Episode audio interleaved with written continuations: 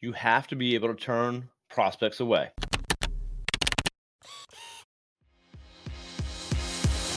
Hey there, I'm Kevin Daisy. And I'm Eric Olson. Join us on our journey to building a $100 million company. What's up, everybody? This is Kevin Daisy. So, actually, today, as I'm recording this episode, I turned down a prospect and said, It would be wise for you to use someone else other than us. Now, the guy reached out, he called me directly and was interested in hiring us for digital marketing. It happened to be a concrete company that offers residential and homeowners concrete services, driveways, patios, concrete slabs, things like that. So, falls right in line with what we do, which we offer home services. Of course, we ca- we do medical and law, but home services is another segment that we focus on. So he's a fit as far as that's concerned.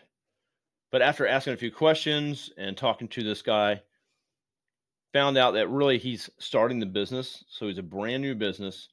So he doesn't really have a budget. I told him straight up kind of what our costs are. And it was a little bit of a stretch for him to do.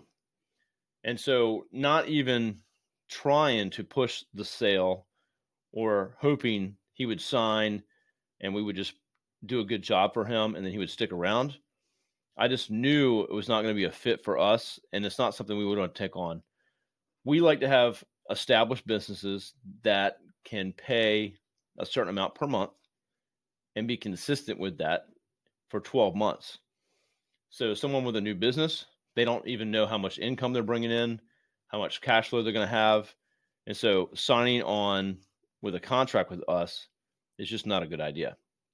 So I told him within a five minute phone call that, you know, we're just not a great fit for you. I wouldn't advise you signing a 12 month deal with us.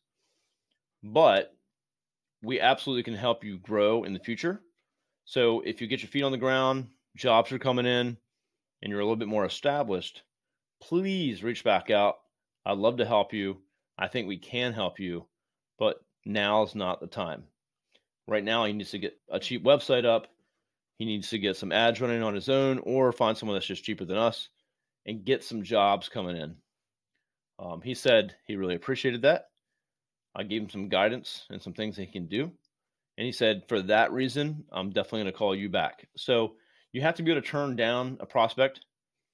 It's easier for me now running my own business for so long and you know dealing with different clients and I know now what my operations team does not want to deal with as as well. So you don't want to get caught up with a situation where you have a client that can't pay or they are so relying on you to get them results with every dollar they give you that it just becomes a bad situation. So you got to be able to turn prospects down, have some referral sources for other companies that you can send them to, and hopefully they'll return back and use you when they can afford you. How much more successful would you be if you could harness the experience of a group of successful business owners?